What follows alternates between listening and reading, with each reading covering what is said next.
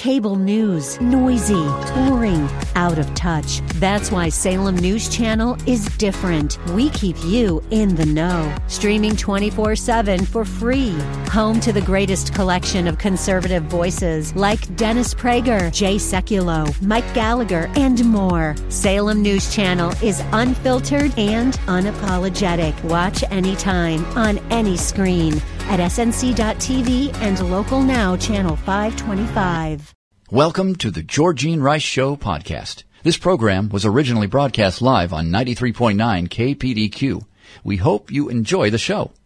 Well, good afternoon and welcome to the Thursday edition of the Georgene Rice Show. Today we're going to talk with Katherine James. She is an award winning author. Her latest book is a memoir, A Prayer for Orion, A Son's Addiction and a Mother's Love. She'll be joining us later this hour. I want to thank James Blend for producing, Clark Hilton for engineering today's program. We're looking forward to a good two hours. Well, President Trump, looking at the headlines uh, on Thursday, gave a victory speech after the Senate overwhelmingly voted to acquit him of both articles of impeachment yesterday afternoon.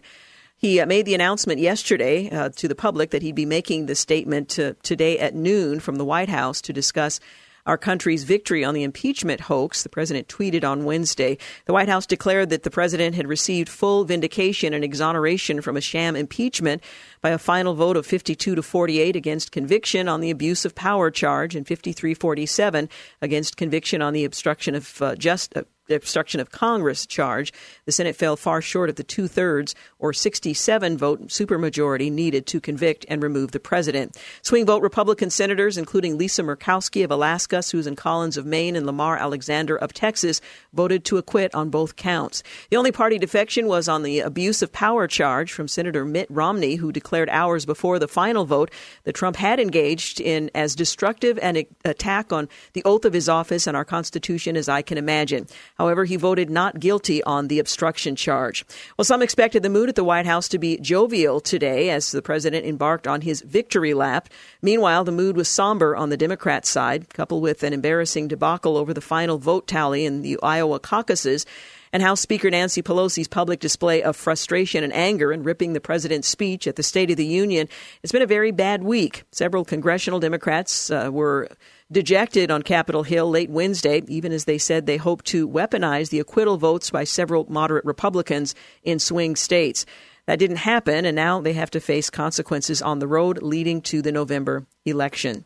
Well, Pete Buttigieg and Senator Bernie Sanders are nearly tied in Iowa, or at least it appears so at this point in the Democratic caucuses, with nearly all results counted in a contest marred by technical issues and reporting delays. According to the Associated Press, the race uh, remained too close to call with 97% of the precincts reporting. A new batch of results released just after midnight narrowed the margin between Buttigieg and former mayor of South Bend and Sanders, the senator, the progressive senator from Vermont. Well, Kirk Douglas, one of the most famous American leading men in the mid 20th century, remembered for his dimpled chin, chiseled features, and uh, virile Hollywood roles, died on Wednesday at the age of 103, his family announced. His son, Michael Douglas, reflected on his father's legacy, saying in part, Kirk's life was well lived and he leaves a legacy in film that will endure for generations to come, and a history as a renowned philanthropist who worked to aid the public and bring peace to the planet. I should mention that when I was a youngster, I uh, heard an interview with Kirk Douglas, and he was talking about that dimple in his chin. I always wanted to have dimples, and he was making a joke. He said, oh, "Yeah, I took a razor blade and I just kind of cut that out." And I actually contemplated uh, doing just that didn't do it. Never happened. So thankfully, I uh, was held back. Well, Nancy Pelosi uh, pre ripped the State of the Union address, according to observers. Mitch McConnell, immediately after impeachment acquittal, files a cloture on more judges to remake the judiciary. Uh, Nancy Pelosi uploaded, uh, rather unloaded on Trump in private, a meeting um, after the State of the Union address standoff, and top Romney uh, advisors working with Hunter Biden on uh, uh, a board of Ukrainian energy company is now drawing some ire. And Buttigieg, Sanders nearly tied in the Iowa caucuses. China cut tariffs on $75 billion of U.S. imports. And Obamacare made things work, worse, rather, for patients with pre existing uh, conditions, according to a new survey. Sesame Street is going to feature a cross dressing gay entertainer for impressionable preschoolers. Heads up. And Baltimore County admits it hasn't seen uh, hasn't been recycling glass for seven years. It still encourages residents to recycle. However, I'm not sure what they're doing with what they're collecting. Well, on this day in history, 1911, Ronald Wilson Reagan, the 40th President of the United States, is born in Topeka, Illinois. 1778, during the American Revolutionary War, the United States wins official recognition and military support from France with the signing of a treaty of alliance in Paris. 1933, the 20th Amendment to the U.S. Constitution, the so called Lame Duck Amendment, is proclaimed in effect by Secretary of State Henry Stimson. On this day in history, 1998, President Bill Clinton signed a bill changing the name of Washington National Airport to Ronald Reagan Washington National Airport. And finally, on this day in 2018, SpaceX big new rocket blasts off from Kennedy Space Center on its first test flight, carrying a red sports car on a route that would uh, take it to the asteroid belt between Mars and Jupiter.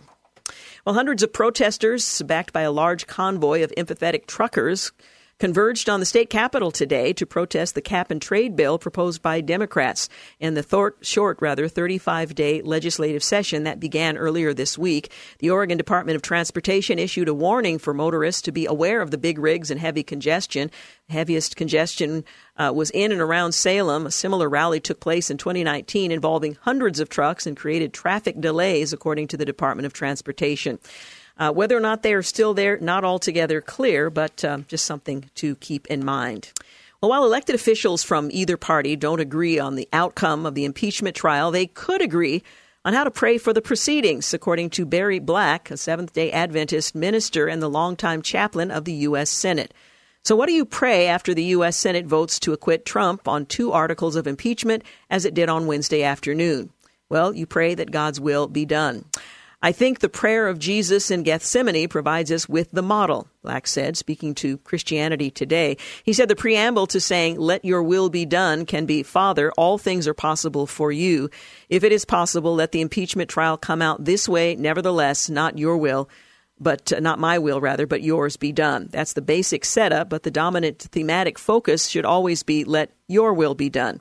Well, the minister with his signature bow tie and deep preacher's cadence says that in the middle of the uh, polarization and partisan sniping, he was urged, uh, urging senators and staff on both sides to seek God's will.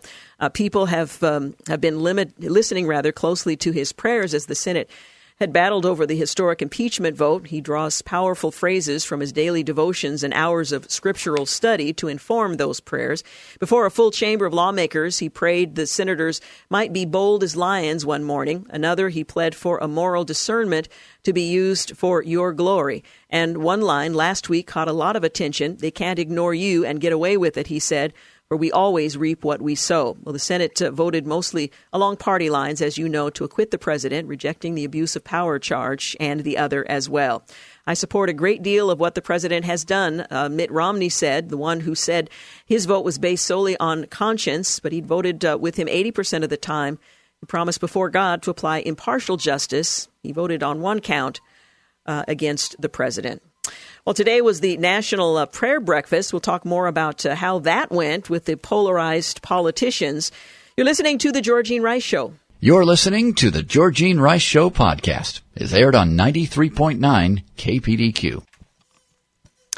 We're back 20 minutes after 4 o'clock. You're listening to The Georgene Rice Show. Coming up in our next segment, we'll talk with uh, award winning author Katherine James. Her latest book, A Prayer for Orion A Son's Addiction and a Mother's Love. The book is published by InterVarsity Press. Well, today was the prayer breakfast in Washington. President Trump didn't let a prayerful audience stop him from calling political opponents who tried to remove him from office dishonest and corrupt, but he also did accuse two major newspapers of running fake news on this particular day. Coming to the stage before speaking at the National uh, Prayer Breakfast one day after the Senate voted mostly along party lines to acquit him in the impeachment, the president held up copies of the Washington Post and USA Today with their banner headlines.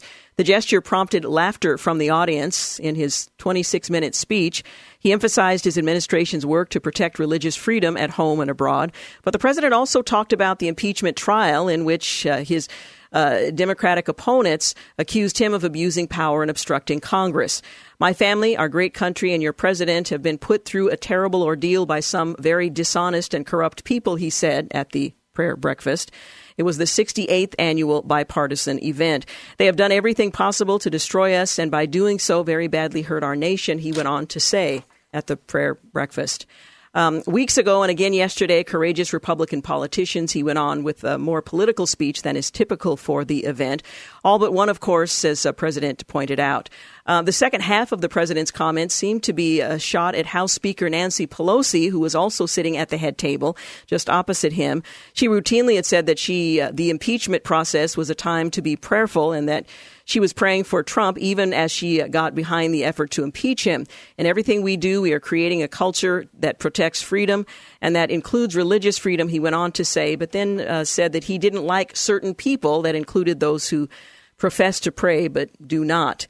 Well, Pelosi, who Tuesday night made a public spectacle of ripping up uh, her copy of the President's State of the Union address, spoke earlier at the prayer breakfast without addressing political developments, saying, We pray that moral clarity of faith moves us to demand justice for those who are suffering, and we pray that commercial interests never blind us to the uh, ongoing human rights struggle fought by so many throughout the world. She a Catholic told the audience. Speaking later to reporters during her weekly press briefing, she said it was inappropriate for the president to hold up the newspaper headlines and to get into partisan politics at the annual event. He's talking about things that he knows little about, faith and prayer. Speaking of the president, needless to say, it was not a particularly cordial event. However, in addressing the um, uh, full body, there was a keynote speaker, and in that address delivered at the 68th National Prayer Breakfast in Washington, conservative author Arthur Brooks encouraged biblical love amid a nationwide crisis of contempt and polarization, reminding everyone there, including the president and Pelosi, the speaker, that Jesus ordered his followers to love and not just tolerate their enemies.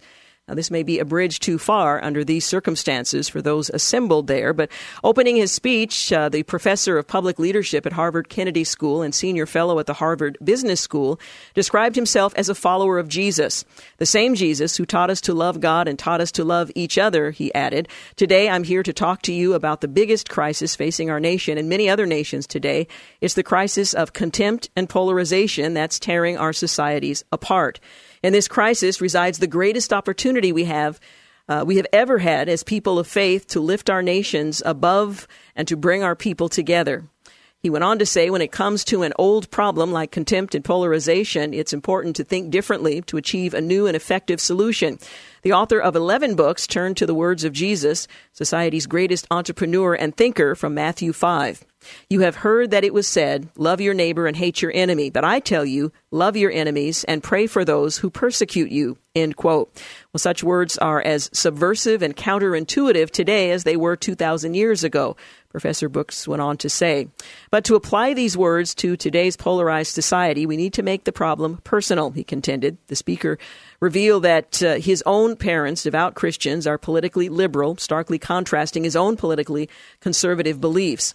I want it to be personal to you on this day, the love of your enemies, the author said. Let, uh, let me ask you this. How many of you love somebody with whom you strongly disagree politically? Are you comfortable hearing someone insult that person that you love? Make it personal, my friends. Moral courage, he said, isn't standing up to those with whom you disagree. Rather, it's standing up to those with whom you agree on behalf of those with whom you disagree. When it comes to marriage, contempt kills. He pointed out, uh, adding, contempt is ripping our country apart. We're like a couple on the rocks in this country. Don't believe it? Turn on Prime TV. It's tearing our society apart. He went on to say, How do we break the habit of contempt? Some people say we need more civility and tolerance. I say nonsense. Why? Because civility and tolerance are a low standard. Jesus didn't say tolerate your enemies, he said love your enemies, answer hatred with love. Well, they gave audiences three pieces of homework. First, ask God to give you the strength to do this hard thing, to go against your human nature, to follow Jesus' teaching. You believe Jesus' teaching? Act like it, he implored the audience. Ask God to take political contempt from your heart. Sometimes, when it's just too hard, ask God to help you fake it. Second, Brooks encouraged attendees to make a commitment to somebody else to reject contempt. Of course, you're going to disagree. That's what makes America great. It's the competition of ideas, he said, but do it without contempt. Ask somebody to hold you accountable. Finally, he advised his audience, and again, this is the National Prayer Breakfast that was uh, held earlier today. He advised his audience to go out looking for contempt. It's your opportunity for moral perfection, uh, Brooks explained. Why? Because when people treat you with hatred and you answer with love, you change the country. It's like being a missionary. This is your opportunity to show people what leadership is all about. Run toward the darkness, bring your light. When you leave this national prayer breakfast today, you'll be back in a world with a lot of contempt. So it is, it, see it as your opportunity. He advised listeners to imagine a sign above the door reading, You are now entering mission territory. If you see the world, if you see the world outside the room as mission territory, we might just mark this day as the point at which our national healing begins. Well, President Trump, uh, as I mentioned, also spoke uh, Thursday at Thursday's event, which was uh, attended by the Speaker of the House. Uh, one can only hope and wonder if either of them was actually listening. One can hope and take up the charge that was presented to lawmakers and other luminaries in Washington at that uh, at that event. Well, following the day of prayer or the prayer breakfast, I should say, the president assembled a group of people in the uh, in the White House. It could be described as sort of an hour-long stream of consciousness. It, they weren't prepared remarks, but the president commanding a triumphant scene at the White House, complete with the playing of "Hail to the Chief." Railed against what he called an evil impeachment process on Thursday, hours after his historic acquittal. Greeted by thunderous applause, a standing ovation by his supporters, he declared, We went through, well, Hades, but described the moment as a celebration while maintaining, as uh, he did throughout the impeachment inquiry and trial, that he did nothing wrong. And on a day when the, he and the House Speaker were trading shots in deeply personal terms, he turned fire on those who prosecuted the case and other investigators again, investigations against him. He called Pelosi and House Intelligence Committee Chairman Adam Schiff horrible and vicious people it was evil. He went on to say it was contempt, it was dirty cops, and it went on and on and on. Uh, he detailed the timeline of the investigation, remarking of the uh, uh, Russian probe. It was, uh, and he used expletives. As um, he did earlier Thursday at the prayer breakfast, he brandished a copy of the day's Washington Post with a blaring headline. Trump acquitted. Well, it went on from there. And as I mentioned, it was sort of an hour long stream of consciousness, very unusual for a White House event. Some are arguing that the president deserves the opportunity to vent given the fact that this has gone on for the first three years of his administration. Nonetheless, it was certainly less than presidential, and one would hope after leaving the prayer breakfast that uh, the, the communication might have been a bit more gracious and elevated.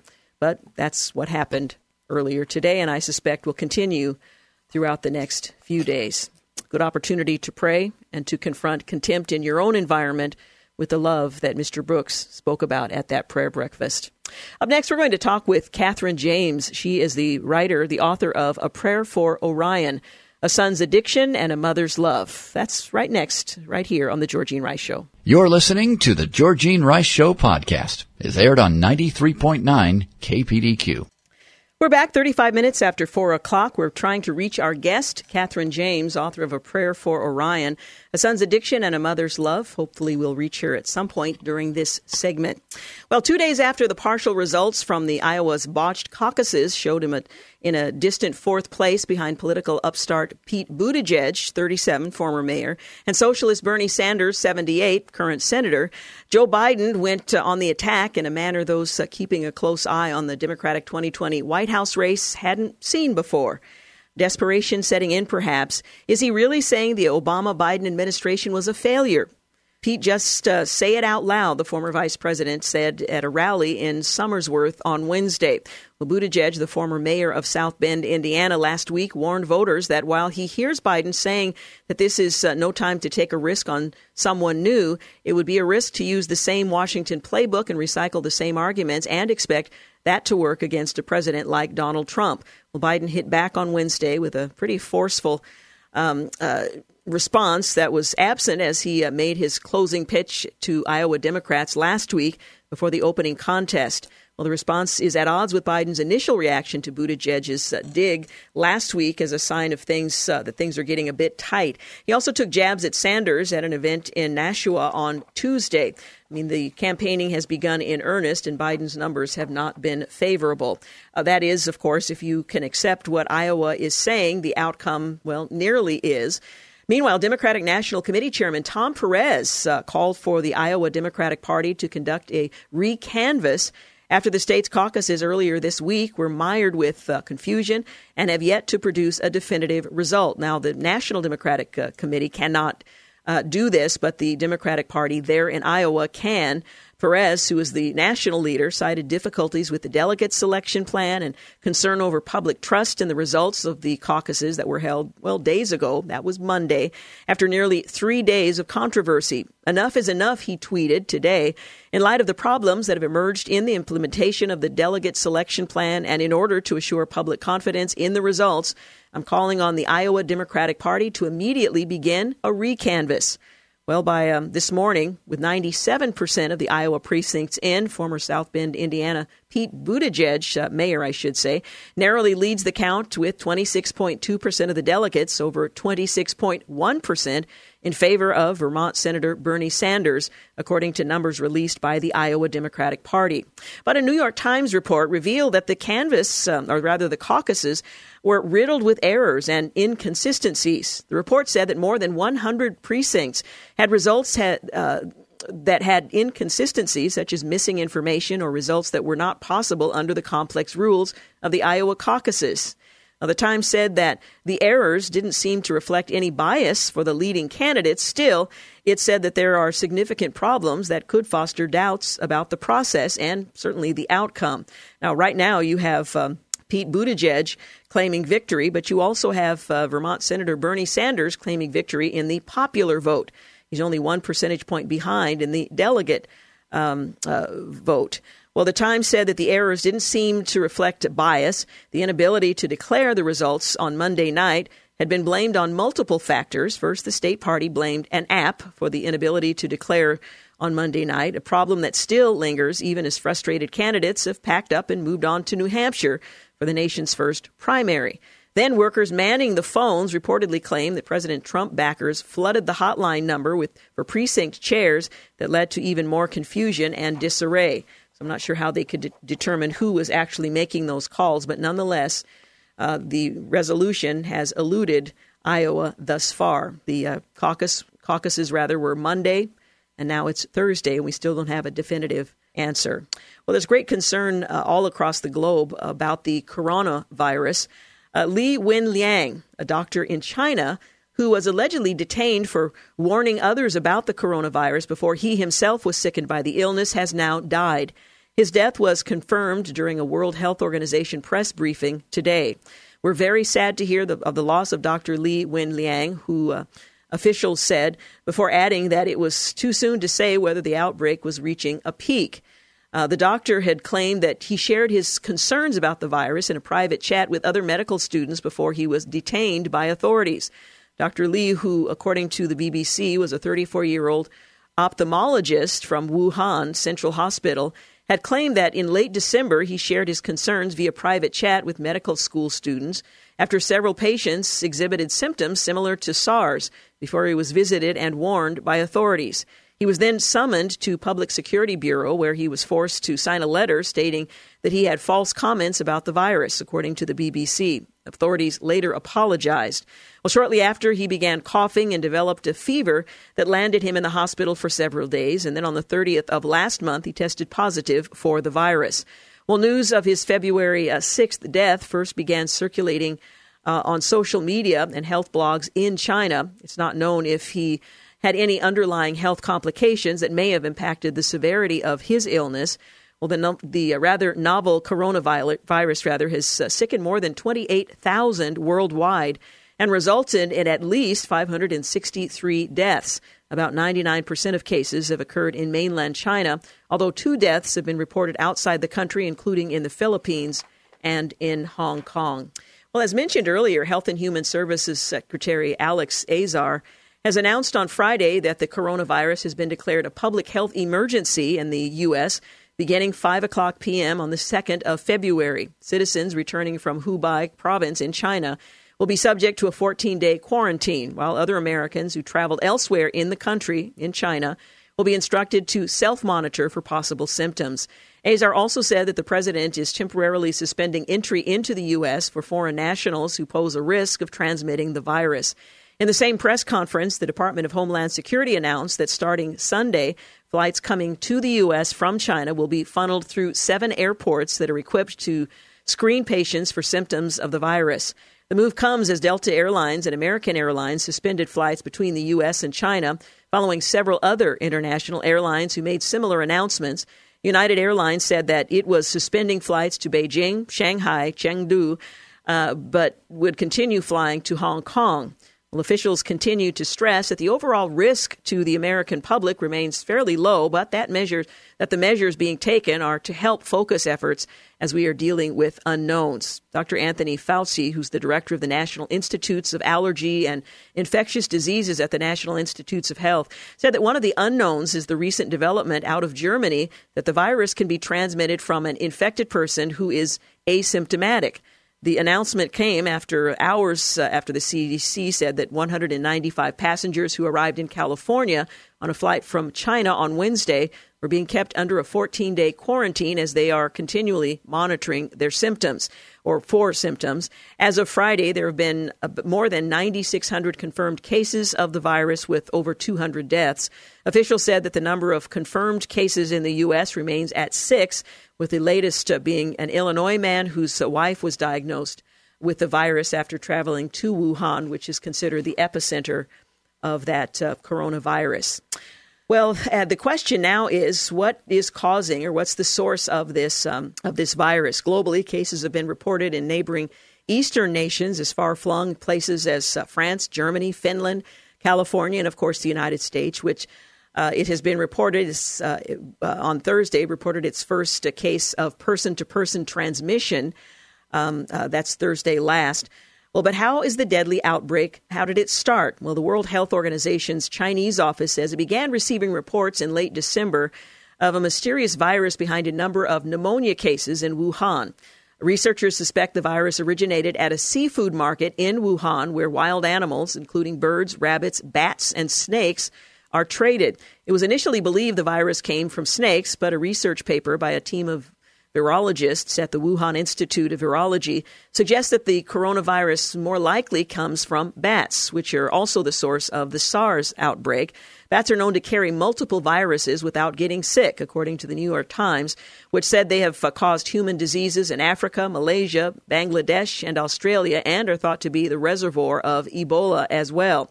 Authorities shut down the market. Um, on January 1st, where it's thought to have originated, but by then the virus had spread beyond the market and was being transmitted between people.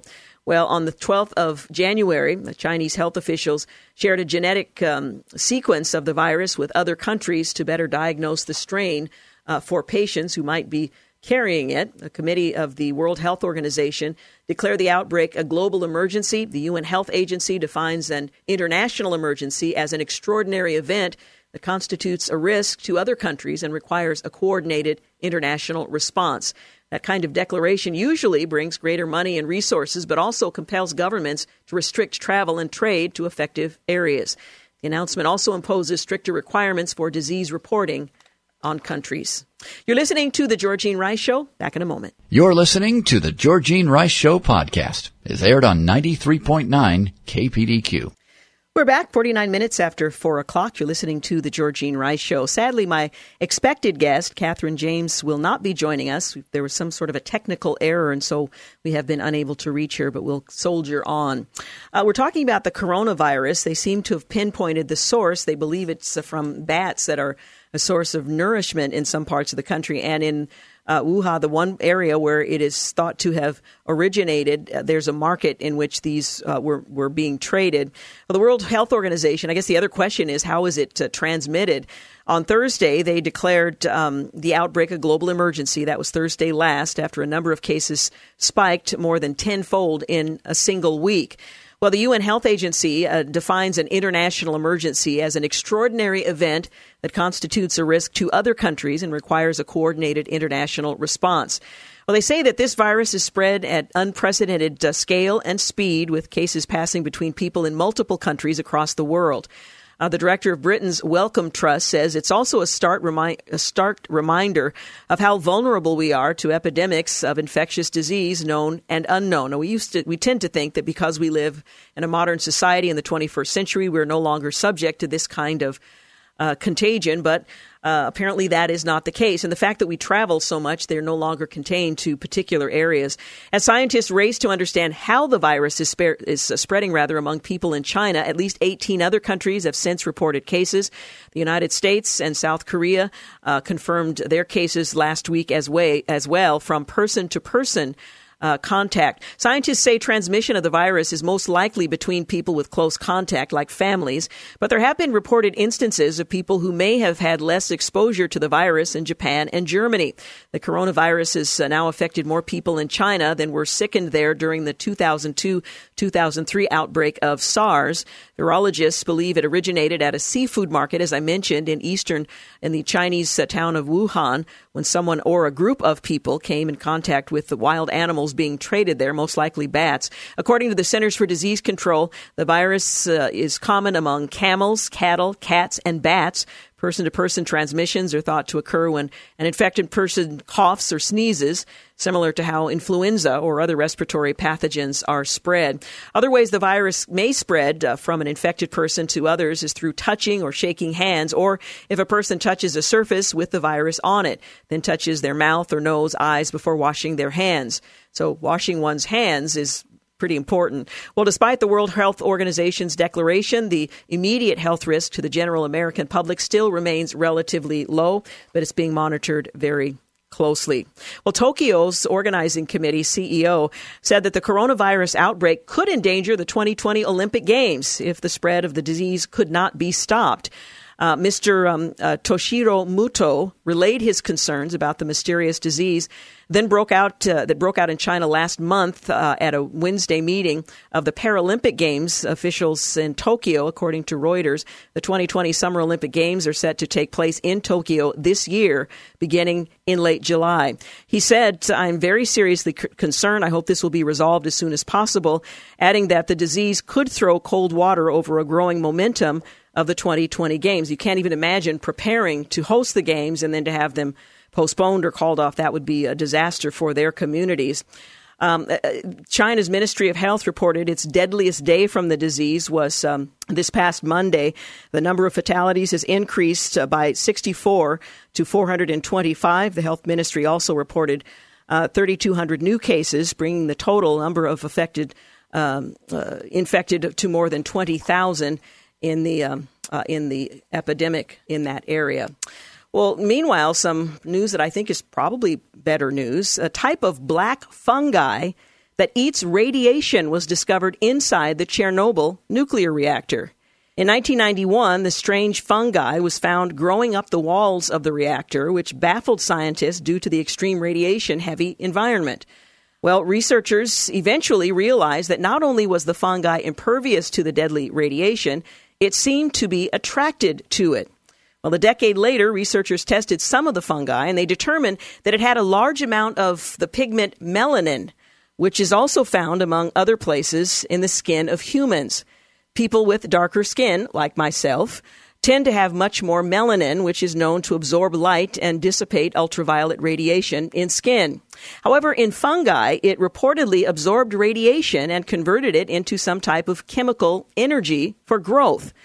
Well, in a 2008 paper, uh, the, the, then Alfred, uh, Albert Einstein College of Medicine in New York noted that the fungi attracted to radiation are unlikely to be the first examples of their kind. Large quantities of highly melanized fungal spores have been found in um, early Cretaceous period uh, deposits when many species of animals and plants died out. Well, those uh, periods coincide with the Earth's crossing the magnetic zero, resulting in the loss of its shield against cosmic radiation, the paper's introduction states. Now, I'm not sure I understand all of that, but it is rather interesting. The fungi indicate that there could be places in the cosmos which we are unaware of where organisms could live in radiation filled environments. Hmm. Well, in other health news, the number of U.S. troops diagnosed with mild traumatic brain injuries since an Iranian airstrike earlier this month has increased to 64, according to the Pentagon. The figure has changed several times since the 8th of January, which is when the missile attack on U.S. and coalition forces took place in Iraq. The president initially said no Americans were harmed in the Iranian retaliatory strike for the death of the Quds Force General Qasem Soleimani in Baghdad that occurred days earlier. Well, the increase comes days after the Pentagon updated the number of American military personnel from 34 to 50. Of those injured, 39 service members have returned to duty, the Pentagon said. Defense officials warn the number could change as symptoms uh, develop. Uh, that could be later. These things are uh, cumulative, uh, says the chairman of the Joint Chiefs of Staff. So if you get multiple concussions, that can manifest itself down the road. It could be a year, two years, we're early in the stage of diagnosis. We're early in the stage of therapy for these troops. We'll continue to monitor them for the rest of their lives, actually. Well, the president appeared to downplay the injuries suffered by U.S. troops. I don't consider them very serious injuries relative to other injuries that I've seen, he said, which is something of an understatement. Um, he was uh, speaking to a reporter in Switzerland where he attended the World Economic Forum in Davos. I've seen what Iran has done with their roadside bombs to our troops, and certainly there are some catastrophic injuries, but certainly a traumatic uh, head injury can be as catastrophic. And part of the challenge with that is it's not always visible to the uh, onlooker, while the suffering can be rather severe. And then there's this behavioral disorders in children could be tied to the bacteria in their gut. Well, that's according to some brand new research out of the University of Oregon and Oregon State University. See, they're collaborating, they get along. The study published this week in MBio, I should say last week in MBio, uh, the Journal of the American Society for Microbiology. They looked at 40 kids in the Pacific Northwest between the ages of 5 and 7. The researchers' goal was to see if there was any relationship between the kinds of bacteria found in the gastrointestinal tracts of children and their behaviors. Well, specifically, they wanted to see if there was any link between what was in the children's gut and behavioral disorders. And they discovered there was. They found children with behavioral problems did, in fact, have different microorganisms in their gut those, um, than those who did not. Uh, over the long run, if we're able to show that the microbiome does indeed drive the emergence of behavior, then it suggests we may be able to modify, manipulate, or manage the microbiome to help manage or control the development of behavior in children. Well, that's really pretty significant. That's a quote, by the way, from OSU microbiologist Dr. Thomas Sharpton. Well, the researchers' next, next step, rather, is to expand the study to more children and then follow those children over several years to see if changes in their gut bacteria is linked to changes in behavior over a period of time. It's a rather interesting line of study. Again, behavioral disorders in children tied to um, uh, their gut bacteria. Now, this is a relatively small study 40 kids here in the Pacific Northwest, ages 5 and 7, and they'll have to be followed for a number of years to confirm that this uh, is, in fact, a link um, that can be uh, treated, but nonetheless, a rather interesting health update. We've got news and traffic coming up at the top of the hour. You're listening to The Georgene Rice Show. You're listening to The Georgene Rice Show podcast. It's aired on 93.9 KPDQ. Welcome back. You're listening to The Georgene Rice Show. Well, Portland police should give their full name, the reason for the stop, and ask what can be done to put you at ease. According to community groups, and a new decision being made about the protocol that Portland police officers are supposed to uh, exercise when connecting with the public. Well, when pulling over a car or approaching a pedestrian. Now, one hopes that neither is necessary for reasons other than a simple cordial hello. Portland police officers should introduce themselves with their full names, explain the reason for the stop, clearly state if they're detaining someone or not, and ask if they could do anything to put the person at ease. Well, that's the unanimous recommendation approved 8 to 0 on Tuesday night by a community group appointed by the mayor to oversee Portland police. Well, according to the um, co-chair of the Committee on Community Engaged Poli- uh, Policing. Rather, this recommendation would radically change the interactions at stops or searches by laying out everything at the stop. The Portland Police Bureau, under Chief Outlaw, has championed procedural justice, and this recommendation would put that into practice. Well, Police Chief Jami Resch uh, who took over uh, for Outlaw on the uh, 31st of December, said that she'll take a look at the idea, but the head of the rank and file officers union expressed reservations about officers being required to follow a script. both the uh, chief of police and Officer Daryl Turner said police already do most of those things. Well, the committee's proposal also urges the police bureau to note in uh, police reports why officers make the stops. Now, it would be helpful to know why a person is being stopped, but uh, the rest of the protocol also applies. Well, Portland officers stopped African American motorists and pedestrians at more than twice the rate of white people, stopping during 12 months ending in June, according to data examined by the Oregon Criminal Justice Commission. African American motorists also were more likely to be searched, yet less likely than whites to be found with contraband. Well, city auditors reported in May that the Bureau still uh, doesn't document investigative reasons for motorist and pedestrian stops by the former gang enforcement team, now the gun violence reduction team. The auditors also said police have no comprehensive data on what they call mere conversations, defined as contacts with people who are free to leave at any time. Now, again, this could be an interaction in Starbucks or perhaps a stop on the street. Well, the audit also found the gang enforcement team lacked records to explain why its officers pulled over so many African American motorists during traffic stops or if their uh, tactics were effective in reducing violence. If people were being treated fairly and justly, they're more likely to follow the law. That's a quote from Marcia Perez, a member of the Oversight Committee who worked as a Multnomah County juvenile court counselor and now serves as a youth and gang violence prevention coordinator. This will help increase trust in the community. Now, let me ask you, is that true? If police officers are, give their full name, the reason for the stop, ask what can be done to put you at ease, does that um, make you feel more comfortable with the whole process? Does that put you at ease? Well, she said she hopes police officers and officials will work with committee members to iron out specific language for this new policy. We're not uh, policy experts, but can make recommendations to develop one collaboratively, she says. Well, the Bureau now requires officers to display their badge. That's always helpful their name tag on their uniform, identify themselves by name, and offer their police business card when responding to an emergency call, making a stop, or conducting an investigation. They aren't required to identify themselves when it uh, would compromise their safety, interfere with police duties, or if a supervisor says they don't have to because of a safety concern, special assignment, or other reasons. So they're already doing part of what's been recommended. Resch says, and this is the current um, uh, chief of police, that she believes officers now do a lot of what the committee is recommending, but she'll review the proposal. Under outlaw, the uh, Bureau began to include procedural justice concepts in all training. The four main principles are giving someone a voice, being neutral in decision making, promoting transparency or respect in officers' actions, and trustworthiness. Well, Turner, who's the president of the Portland Police Association, said officers practice the protocols the community group has already recommended. Officers, though, shouldn't be required to provide specific instructions in a specific order because of the different dynamics involved in each stop. It's not like a Miranda rights being given at a particular time. There's no one size fits all, and only the officer involved in the interaction can access what information shall be given and in which order it's given in he said.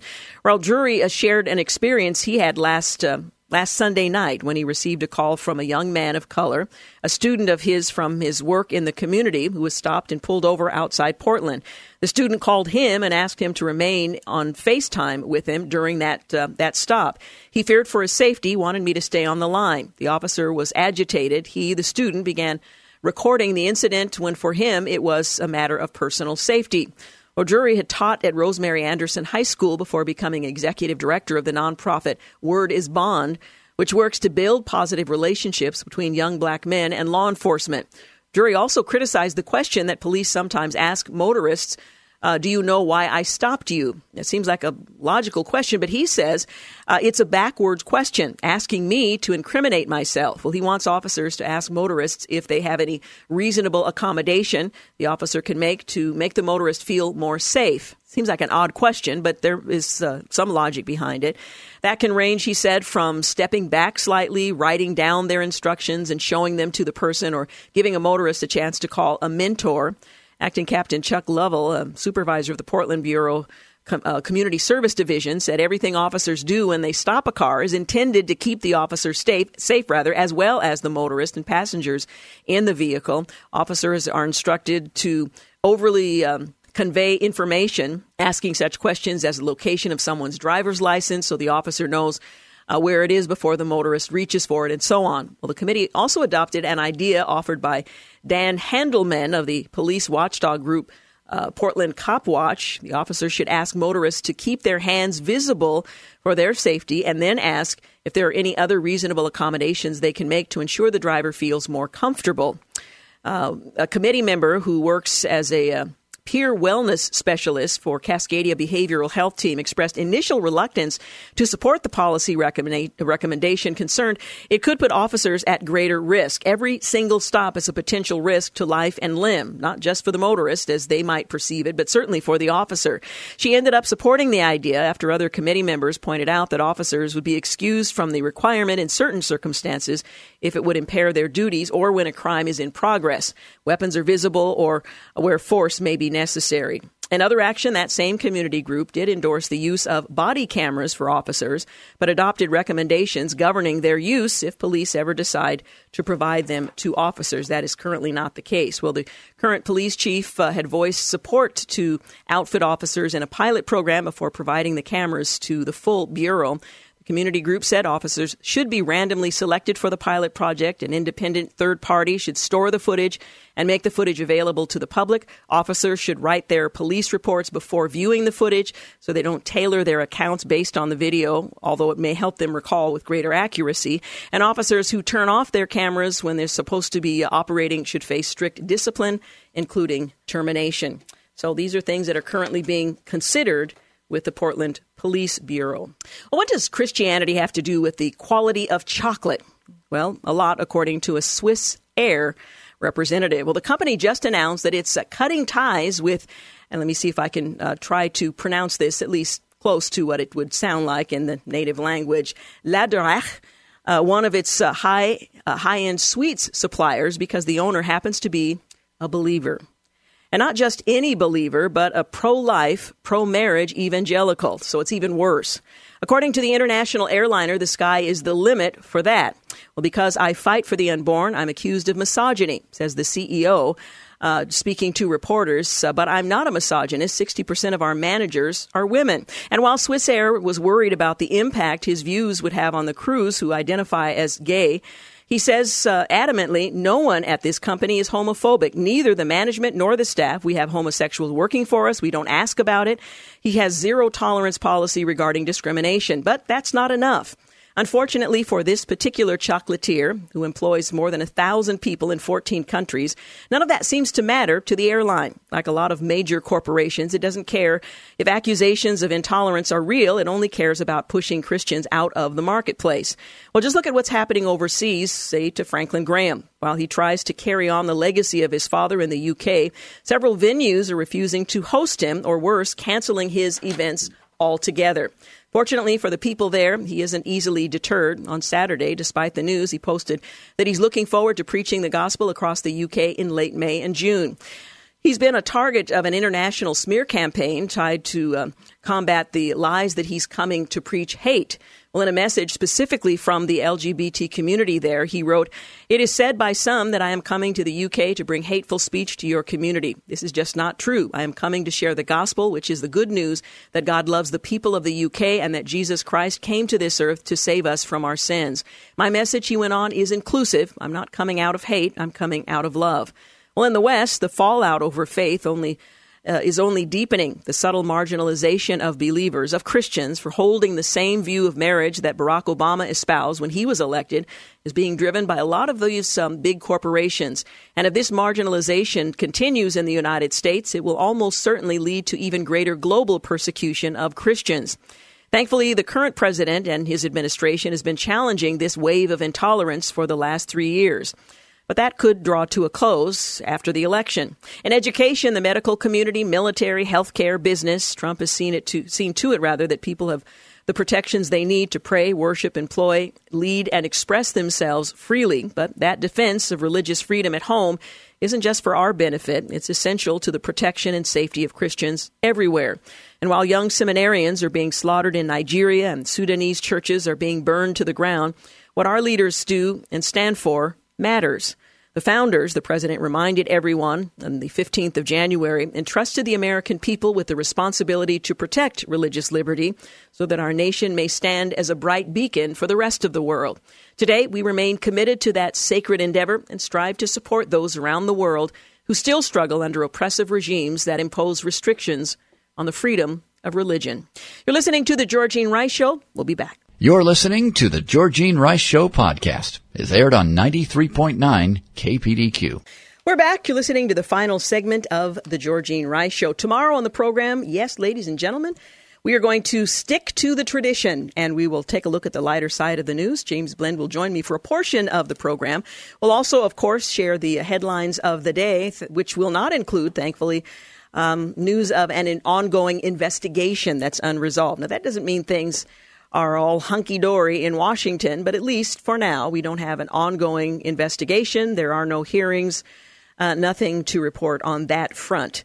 Anyway, we will cover the uh, the major news headlines so that you can be up to date. We also started a new um, tradition. What do I call it, James? Starting a new pattern for the Friday program. We're going to start uh, both hours with a bit of uh, headline news. So both at four o'clock and at five o'clock, we'll share with you what's going on uh, around the country so that you are up to date heading into the weekend.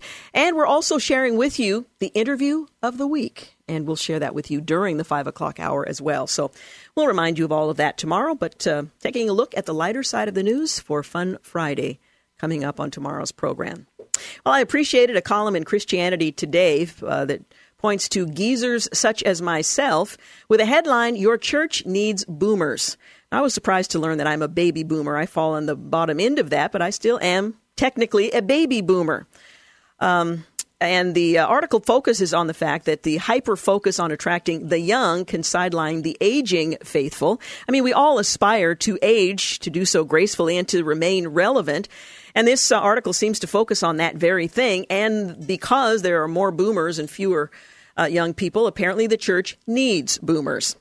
Uh, writes Michelle Van Loon, we uh, rarely hear it put as bluntly as did the small congregation of Grove United Methodist Church, where some members recently claimed age discrimination over a service being canceled. But there are many churches sending a similar message. If you are an older adult, we don't want you here, or at least we don't want you on the platform. There are churches in our community who say if you are over a particular age and it's on the lower end of the continuum, you're not really welcome on the platform. In other words, there's sort of an expiration date uh, attached to your relevance to the church and your capacity to serve. Well, as part of a denominational effort to reboot the Cottage Grove, Minnesota church, leaders are asking the 25 or so people who gather each week in the Grove building to leave their building and worship at the nearby sister congregation while a team plants a new church at their uh, campus. Well, according to a St. Uh, Paul Pioneer Press report, uh, those mostly older members have been directed to wait 15 to 18 months after its launch before asking new leadership if they can migrate back. This seems a bit outrageous to me. While a single news story can fully, uh, rather can't fully capture the history of the relationship between the lay led congregation and the denomination, nor the nuances of recent discussions over revitalization, church leaders clarify their approach in a follow up. Um, the situation highlights a phenomenon uh, with which many older adults are all too familiar. During more than a decade writing about spiritual formation in the second half of life, Michelle Van Loon says she's uh, heard a painful litany of stories from those who've been ignored, marginalized, patronized, or treated as rusting obstacles blocking the path to the holy grail of church growth. Older members hear the message they're not valued in a variety of ways. The worship team com- comprised of members under 40, a range of programming designed for younger attendees, or a lack of pastoral care when they're in the trenches of long term illness or caring for aging parents. One of the reasons I so appreciate the um, outreach of nursing home ministries. Those who've been burned or burned out by congregational politics tend to fade away from congregational life, and many have told uh, the writer, Michelle Van Loon, that no one ever bothered to find out why. They just fade out of memory and out of sight. A few years ago, an informal survey of nearly 100 pastors and church leaders uh, presented mixed perspectives on the older members in the congregation. While some expressed gratitude for their wisdom, experience, stability, and ongoing financial support, with an emphasis on financial support, others were frustrated. They said the older demographic appeared to resist change while decreasing regular involvement in the life of the local church. Sadly, few leaders brought up how older members face different challenges as they move into the second half of their lives. Spiritual practices, church involvement are necessarily impacted by increased caregiving responsibilities, workplace demands, fatigue from church politics, disconnection from programming focused on attracting young families, and a loss and grief. Well, studies and think pieces um, suggest that the young are leaving many congregations, but so are Gen Xers and Boomers who claim they no longer feel welcome at the churches they helped to build in their youth. Barna research found that the majority of those who love Jesus but not the church are actually over 40. Nearly half, at 44% of unchurched Christians, are boomers, and another third, 35%, are Generation X. And while it's a good desire to want to draw younger families to a church, the desire is not healthy if it doesn't also include a desire for a diversity of ages and life stages that reflects the reality of what it means to belong to a multi generational family of God. We spend a lot of time emphasizing diversity, but that diversity is really very narrow in its focus. We want ethnic diversity. Uh, we want um, uh, you know younger people with families to feel welcomed and all of that, but not uh, necessarily those who are in the upper age demographic. Certainly, Scripture presents a countercultural message about the beauty and value of age and experience that flies in the face of the lopsided craving to build a church focused on young families and young families alone. Throughout the Bible, we who love God are commanded to proclaim his salvation from one generation to the next. There's a reason that Mary's response to the angelic news that she would uh, be bearing a son would save the world included these words His mercy extends to those who fear him from generation to generation. That's Luke 150.